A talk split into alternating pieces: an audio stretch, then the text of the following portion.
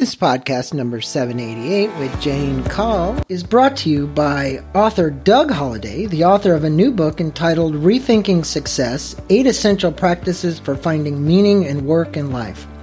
Please join Doug and Greg on podcast number 785, where they discuss the illusion we have around success and how our personal stories frequently hold us back from achieving the success we deserve. Our story is the central show in living a life of meaning, and it is so important that we awaken to what we are doing emotionally that colors our world with either happiness or despair. Please listen to this deep and engaging dialogue about how the eight practices can lift us to new heights in finding more meaning in our work and life. If you want to learn more about Doug Holladay, please go to www.dougholladay.com Thanks for listening and enjoy this inspiring podcast about rethinking success. Welcome back to Inside Personal Growth. This is Greg Voisin, the host of Inside Personal Growth. And Jane, as I do every time I come on one of these shows, I have to thank my listeners because without those listeners, I wouldn't have a podcast show. And every day it amazes me more and more people, maybe it's because of the pandemic, are wanting to do podcasts, and more and more people are interested in the podcasts. And it's just really wonderful. And joining us from New Zealand, um, we do have guests from around the world, is Jane Cull. Jane, good day, or I should say good morning to you down there. It's a Wednesday morning there and Tuesday afternoon here. How are you doing? I'm very well, thank you. Thank you well, for having me on the podcast, Greg. It's a big honor. Well, you're quite welcome to be on, and we're going to be talking about uh, one of your books. Although Jane has many books out, and I want to mention them so that my listeners can know about them. She's got the one we're going to be speaking about today is called What the F question exclamation mark and I'll let you fill in what the F stands for. Uh, how am I thinking? A thinking tool for change. Another one called The Circularity of Life and Essential Shift for Sustainability. And another one called Living Systems An Introductory Guide to the Theories of Humberto. Now, you pronounce his last name for me? Mon- Maturana. Maturano. Mm-hmm. And Francisco Varela. Varela. Yeah. yeah. Yeah. So you've studied under those two gentlemen, but we have the pleasure of having Jane on. And Jane, I'm going to let my listeners know a little bit about you. She's an author, a speaker, consultant on thinking tools for change. And boy, do we need that today. Um, she's the author of Living Systems, as I said. She's the author of the book we're going to be talking about, What the F uh, exclamation. She's an expert on the theories of living systems and, in particular, the biology of cognition, the groundbreaking work of renowned Chilean biologist and system thinker Dr. Humberto Moreno. And in her, yeah, I, I'm probably going to mess that up. and in her third book, What the F? Question, exclamation, how am I thinking? Jane switches from sustainability and the big picture back to ourselves to address a problematic way of thinking and to provide a solution for change. She addresses the root of our problems, what she calls attachment thinking, which we're going to be talking about, raising awareness of the universality of what shows up when we do the kind of thinking and what the solution is. Um, Jane was associate editor of the Journal of Applied Systems Study, a biannual academic journal dedicated to applied system theories, and is part of the Great Transition Initiative, an international network of scholars and activists that analyze alternative scenarios and chart a path to a hopeful future. And she is down in New Zealand, so it's great to have you on the show. It's always wonderful to have an author like yourself joining us because we get a different perspective uh, from around the globe. And, you know, in this book, you sent it to me, and I was reviewing the book, and in your introduction, you state that it is our problem thinking that is creating our problems that we blame our stress and anxiety on external factors and we don't look at what is driving these and other fear related emotions or destructive thought patterns. So, what kind of thinking is this question?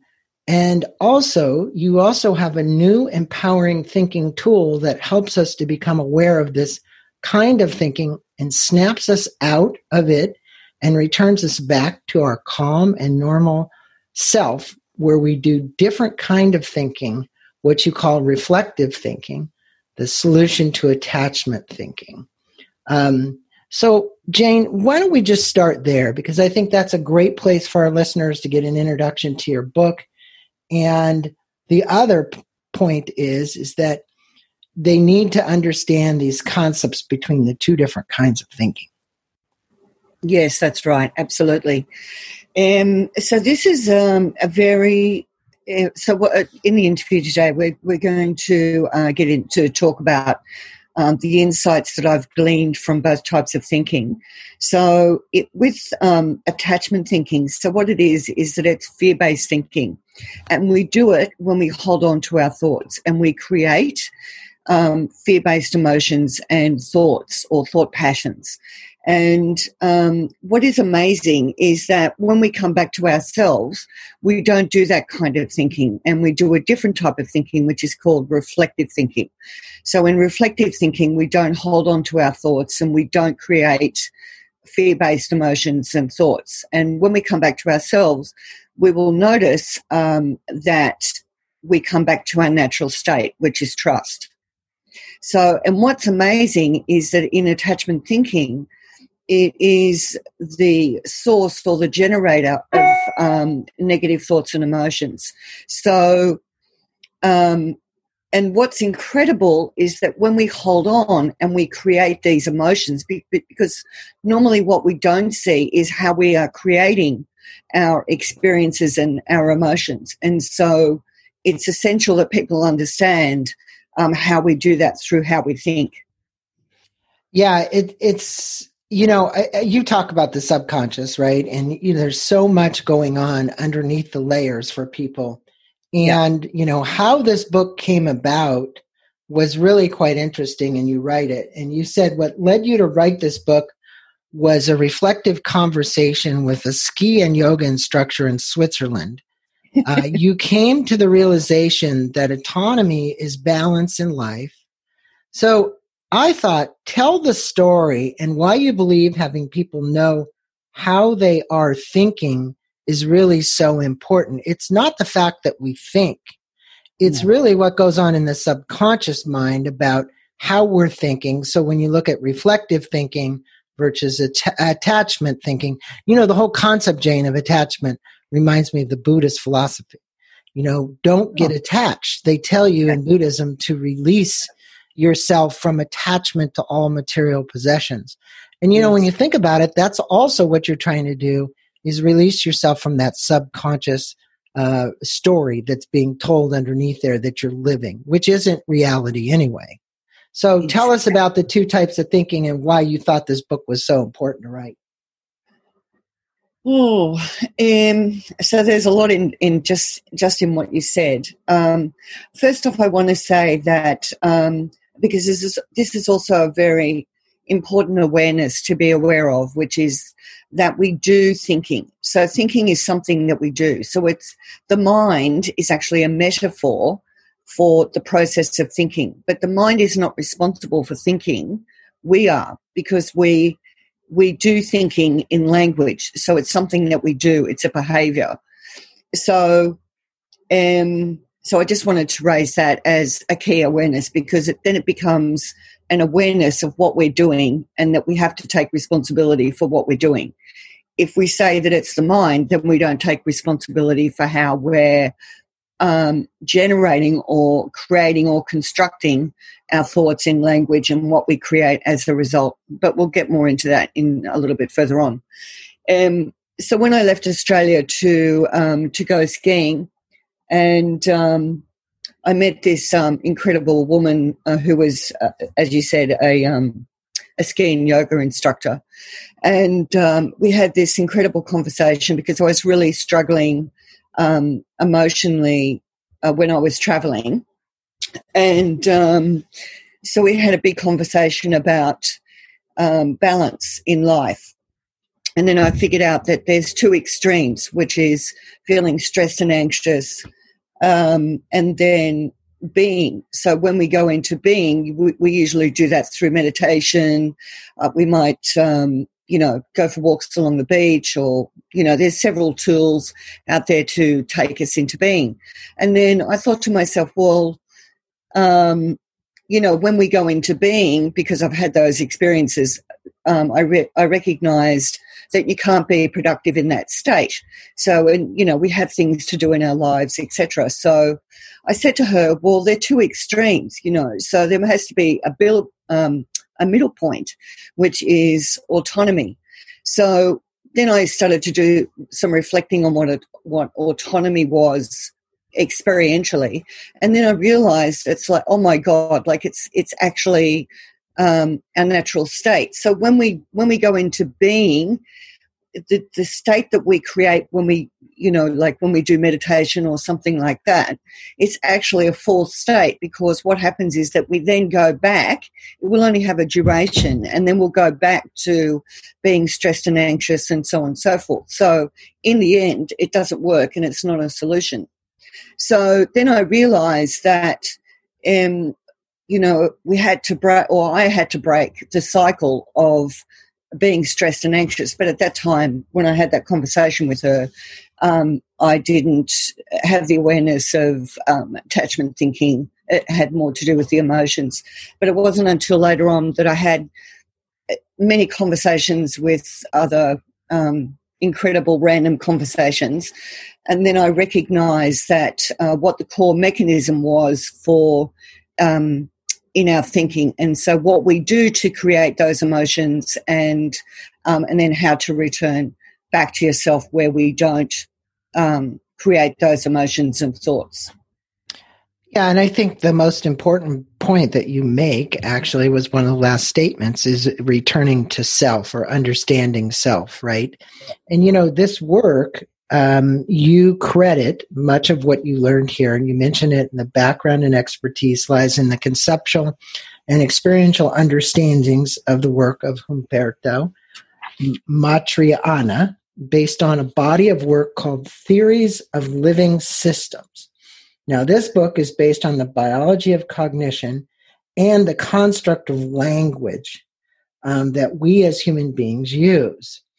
Um, can you tell the listeners more about not only his work, but your work and how it's influenced you and how you actually bring this out to people? Because, look, right now we're speaking. This is our language, you and I. We're telling a story here.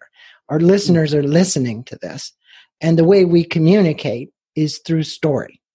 Uh, and these are stories that we tell ourselves. Some of them might be real because we believe they're real, some of them aren't real at all. Um, but let's go ahead forward and at least give the construct of the work that's been done on cognition. Okay, so um, actually, I just wanted to backtrack a little bit before I get into that, um, because the, the point that I wanted to make in relation to um, attachment thinking was one of the key insights, again, through a, a conversation with somebody else, uh, a friend of mine in Sweden, actually. Uh, so, was the fact that when we do attachment thinking, we create the same emotions and thoughts, no matter what language we speak or where we live in the world.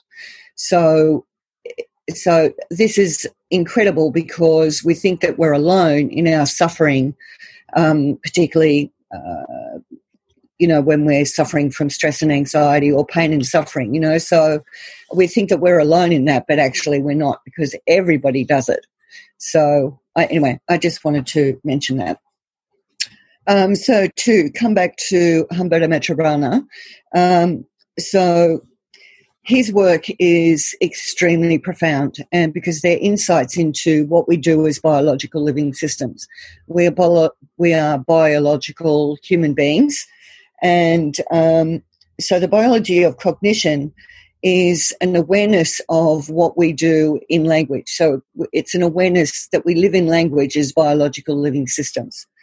So therefore, when we live in language, it means that we construct our realities and our experience and our worldviews in um, in language. So therefore, our society, if you wish, is a human social construct, and um, so that awareness alone um, has had a huge impact on my life because I have to take full responsibility for what I construct in language.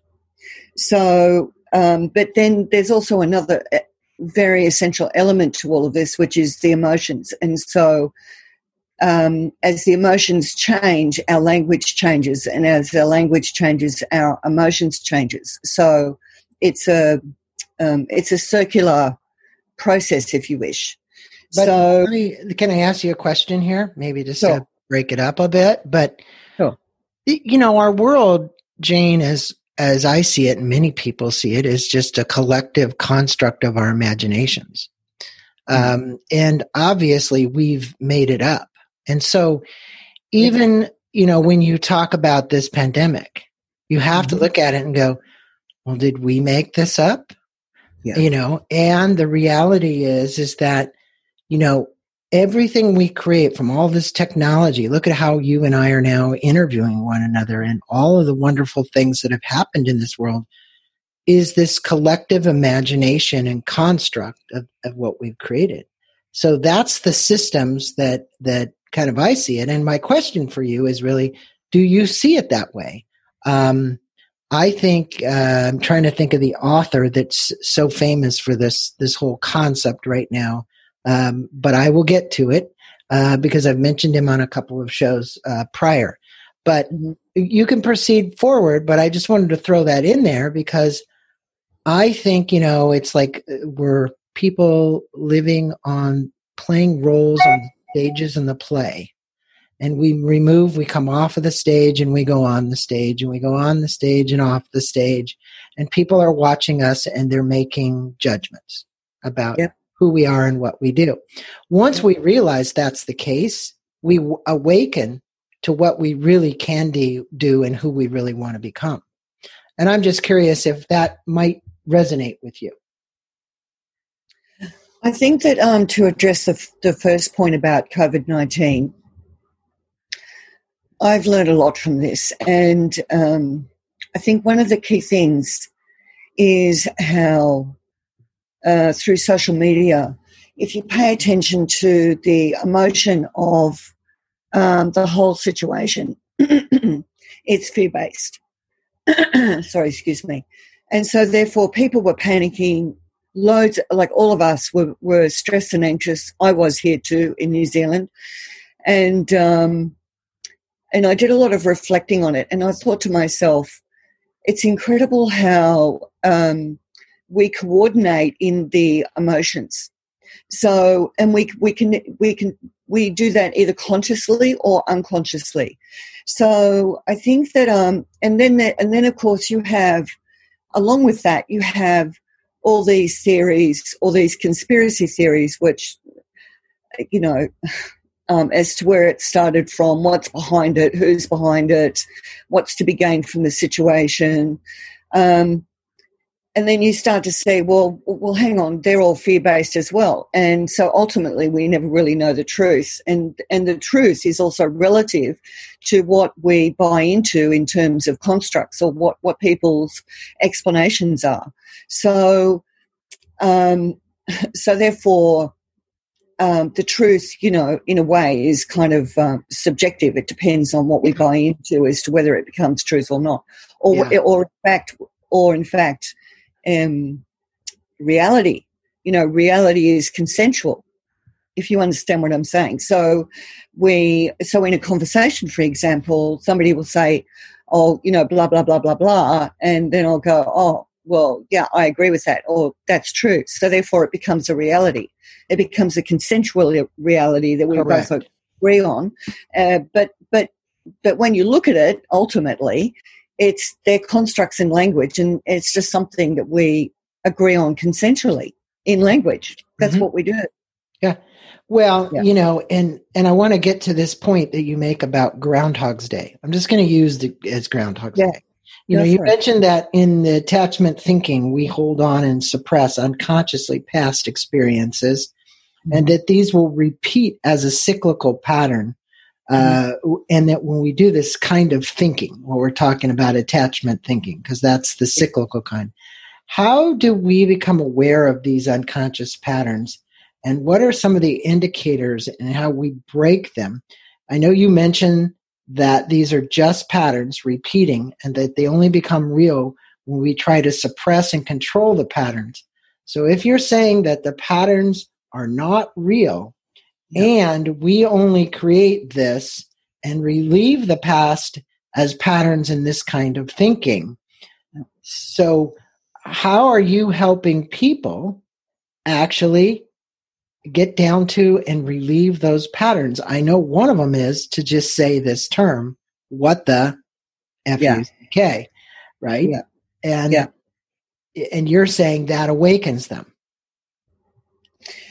Um, okay, so I think there's a couple of points in here. Um, this awareness for me, this is when I've actually um, I'm getting triggered right now. Um, this is one of the, the key awarenesses that I had um, many years ago before I even wrote the book. And I thought to myself, when I became aware, I was, uh, I, ha- and I, because I knew I was onto something here. And I thought to myself, I, I have to write the book. Like, that's it. I have to write it. So, um, the awareness, and I think this is so profound and it shows how powerful we are as human beings to create a past through attachment thinking that is painful, um, is traumatic, that we suffer from, like in terms of, you know, like grief, um, um, tremendous pain and suffering. And um, when, when we reflect on our experiences, you will see that, that when we go into attachment thinking, when we do it, then we what we actually do is that we create a future and we create a past. And it will usually be that we're running from the past into the future. So this happens for everybody when we do attachment thinking. So, and what is amazing is that we generate these patterns. And you are absolutely correct that the patterns aren't real. They're, it's the fact that we've held on to and suppressed something that's happened to us and it's that pattern that just keeps repeating. So it's the emotions that repeat, it's what happens that repeats. Um, and then there will be all these sorts of uh, constructs around and emotions around what happened. But what's in, incredible is that when you come back to yourself, the past is not there. So this is very, very, very, very profound. In and I, it, it is because you're you're saying when you come back to yourself. I think the issue is most people, because of these patterns, don't know who they are. Now, the statement of just saying you don't know who you are, and most people say, "Greg, you're you're crazy." I know who I am. I'm Greg, or I'm Jane. And what we're saying is that we're this bundle of emotions, we're this bundle of suppressed uh, feelings that yes. li- literally makes up a story and we begin to believe the story you know yeah i always used to say when i was getting my degree in masters in spiritual psychology they used to mm-hmm. say jane you don't have to believe everything you think mm. and i love the statement because it it really is true about what you're talking about here people mm. think something but does that mean you have to believe that thought it's a mm. thought it has it's nothing thought it's a thought, right? it's so, a construct in language. It's a construct it's in real. language. So exactly. you state that this meditation and other mechanisms don't work as good as yes. this tool. Like, look, there's a lot of people out there that have been on the show and they say tapping, right? Uh, yes. You know, we have lots of people that say tap your chest or tap a certain part of your body to create awareness. You mm-hmm. basically mm-hmm. have just this statement, this tool that yep. just says, you know, I'm going to say it. Say what the fuck, meaning, yep. is it real? Um, and that tool, you say, awakens people when they catch themselves doing this um, attachment thinking versus yeah. autonomy and reflective thinking. And I think it's so true. Yeah, it really is. Yeah. Um, so what what would you say if people get caught in that? Look, you're run by the emotions, but this has been used a zillion times. You probably heard it. Go down the mm-hmm. road, you get road rage, somebody cuts you off in the car, you want to flip them off and you're angry at them. And it's truly, you're like a dog. You're just an emotion. You're just, it's yes. just emotions controlling you. There's no logic to it. People get in road rage, they kill one another here in the United States. We have that happen frequently. I don't think in Australia as much. But the reality is, how stupid, how mm-hmm. stupid is that, right? Yeah. Uh, maybe stupid isn't even a good enough word. It's just completely illogical, right? Yep. Yeah. So I say, you're saying, say what the F and look at it and say, wow, what am I doing to myself? Yeah, exactly. Right? Exactly. Right. So you but say become you say to become aware of the habitual unconscious thinking and break the cycle and move to autonomy, reflecting thinking, we use the tool. We've yeah. talked about the tool. Is there any way you can tell us how to use that tool or to know that tool's there?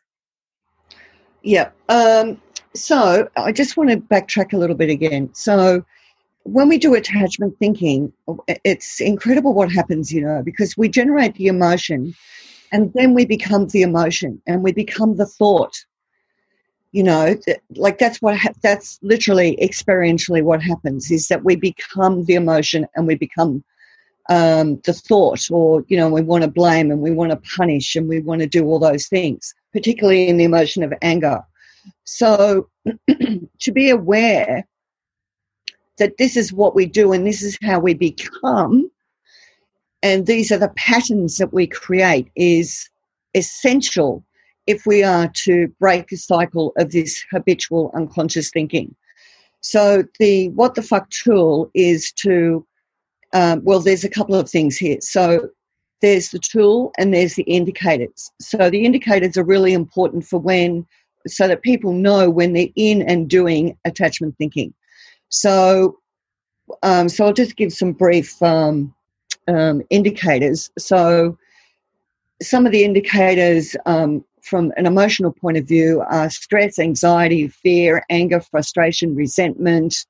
Um, um, so, and we'll notice when you know our way of being is is fear primarily. And so, therefore, some of the constructs or the patterns that show up when we do that kind of thinking uh, you're not good enough, you don't deserve, um, you can't do something. Um, they're just some things. And also, when making choices and decisions, um, we'll go around in circles, we'll be in doubt and confusion. Our thinking changes to tunnel vision thinking. Um, so there's a whole range of consequences that go on when we do that kind of thinking.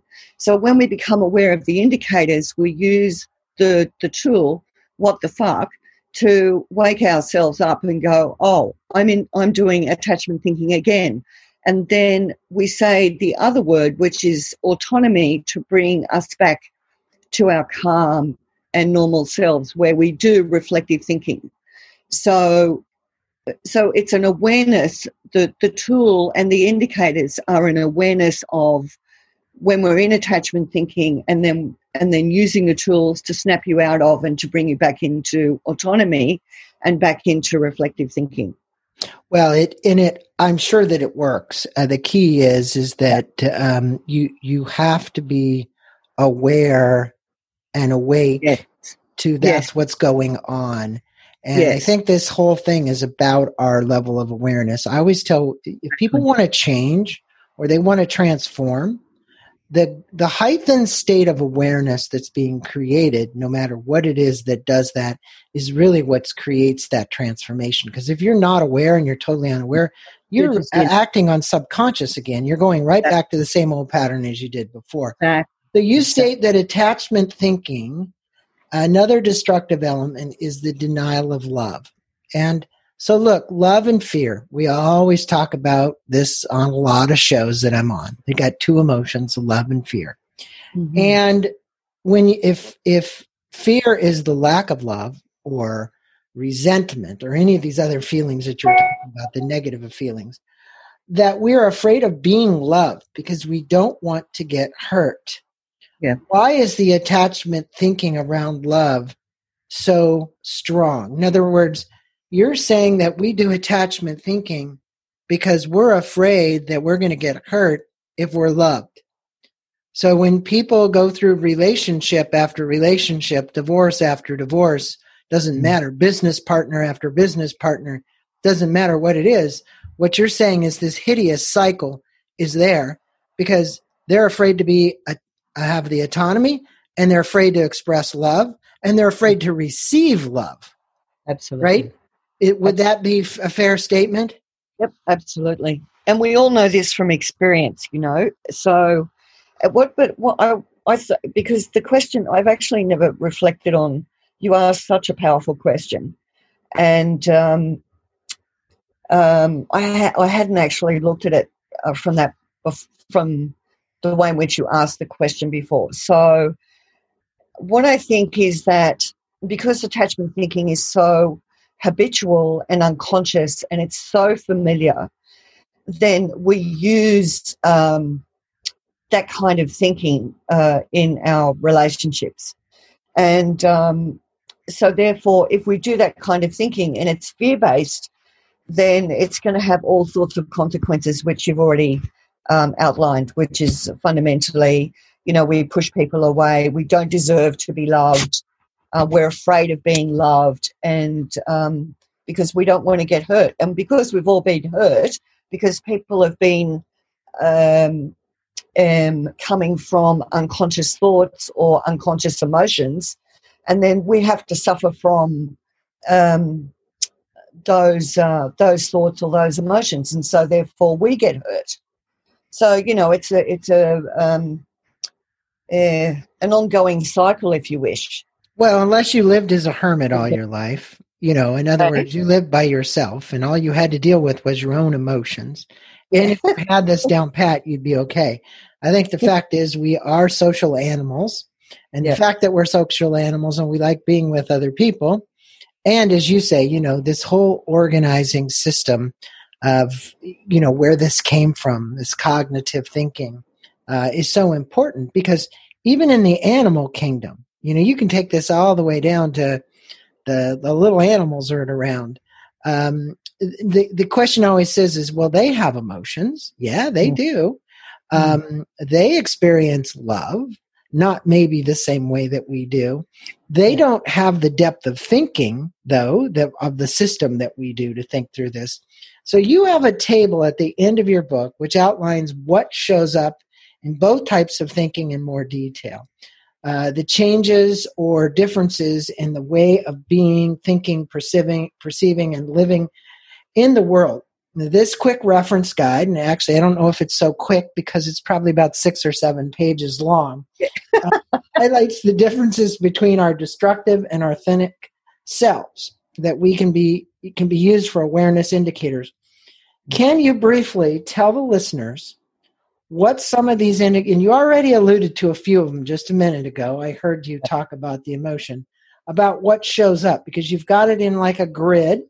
And i think actually if people bought the book and all they ever did was turn to those pages and looked what was in those charts. What she's done is she's given you a great outline of how this reactive or attachment thinking works and what kind of emotions show up. But go ahead and tell the listeners a little bit more about that. Okay, so when we go into or when we do attachment thinking, and as I've uh, said before, it's fear based thinking. So ultimately, because the self is a construct in language, that's what it is. So therefore, we because attachment thinking is fear based, we we construct or create a destructive self.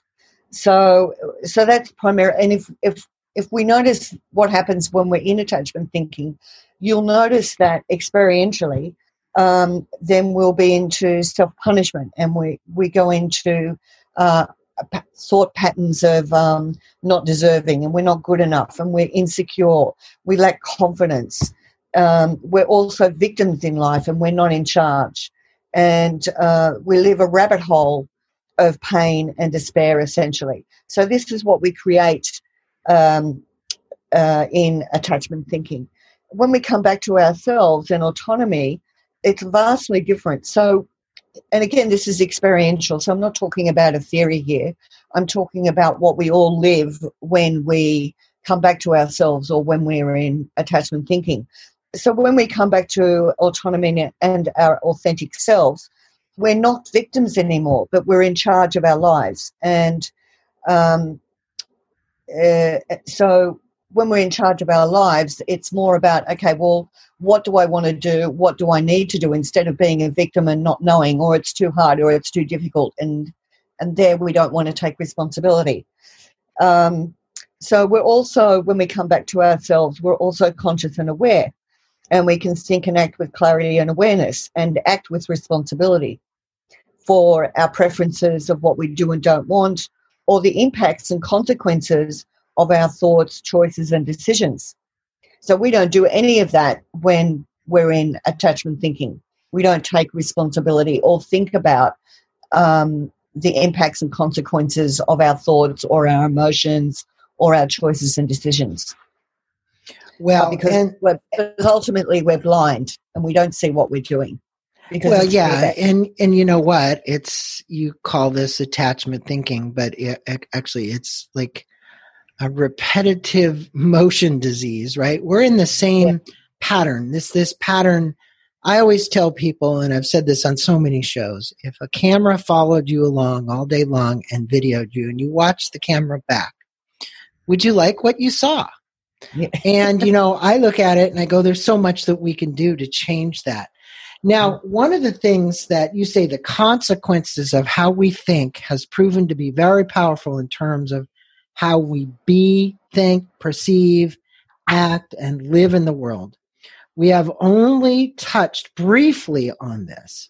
What mm. are some of the larger consequences? You know, I read in a book that how we think is responsible for the pain and suffering in our lives, and we create a delusional world in attachment thinking because when we come back to our authentic selves and do reflective thinking, that world is not there anymore. So, explain to the listeners a bit more about what are some of the consequences that we need to be aware of. And finally, what options do we have for the listeners where they can learn more about including, or I should say, breaking the cycles that we were just talking about? Yep. Um, well, the power of how we think, and, and we've only just briefly uh, touched on all of this um, uh, in our conversation. Um, but the power of how we think is enormous.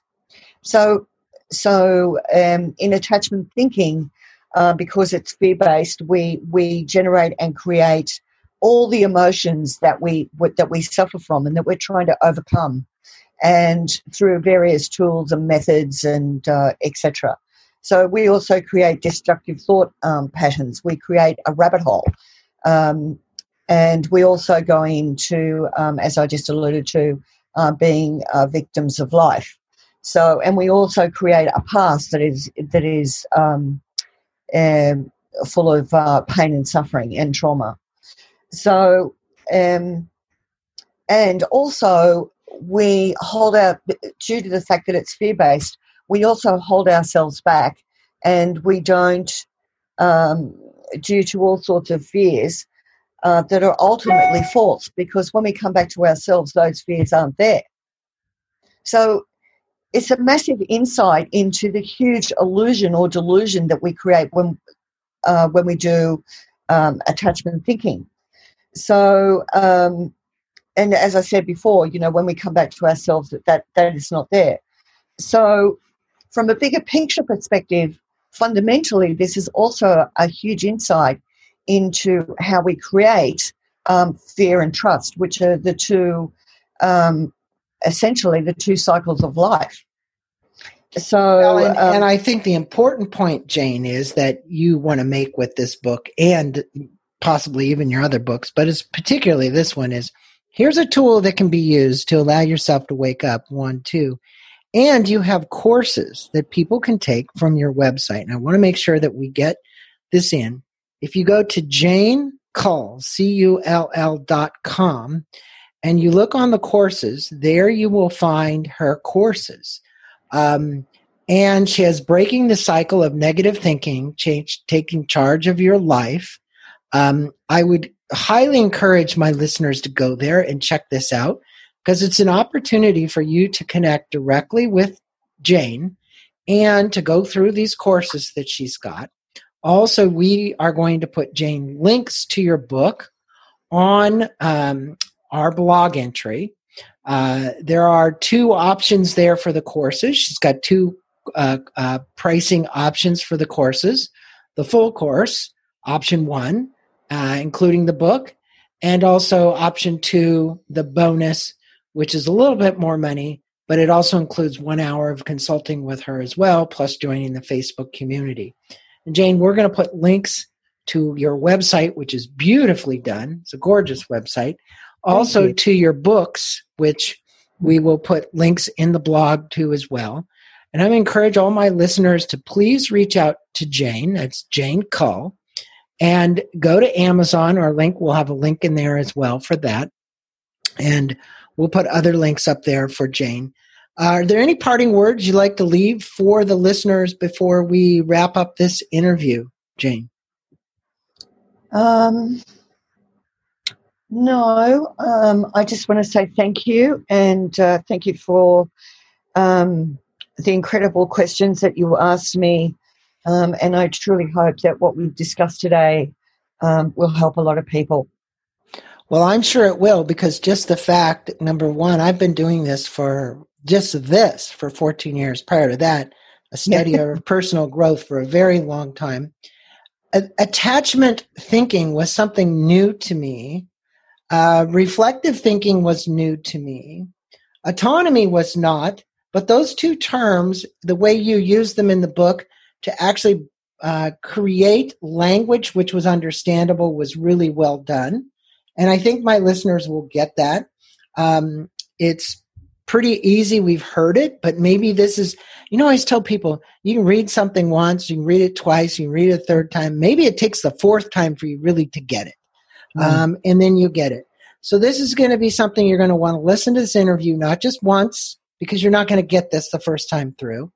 Uh, you may not even get it the second time through, but listen to it. Go to Jane's course, get one of her books, understand what we're talking about, because this will, if you use the tool, it will transform your life.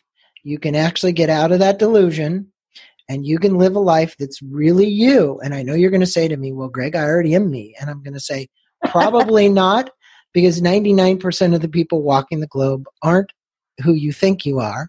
And the enlightened masters who came to this planet, those people knew who they were, okay? Uh, and there were many of them. I mean, we look at Mother Teresa and Gandhi and all the others. Those people, Dalai Lama, they, those people know who they are and they know why they're here. And I'd ask you to say, why am I here? What am I doing here? And can I awaken to what I can really become and the power that Jane's giving you to actually do that? This is actually the tool. It's like having a, a powerful screwdriver. So, pardon the term, but you have a power driver, right? The ones that have batteries, but you have no battery. This is actually like having the battery to plugging the bottom to be able to make the drill work. So, um, any rate, go go get this. Go look at it. Jane, thanks so much for being on Inside Personal Growth and sharing your wisdom and expertise with us.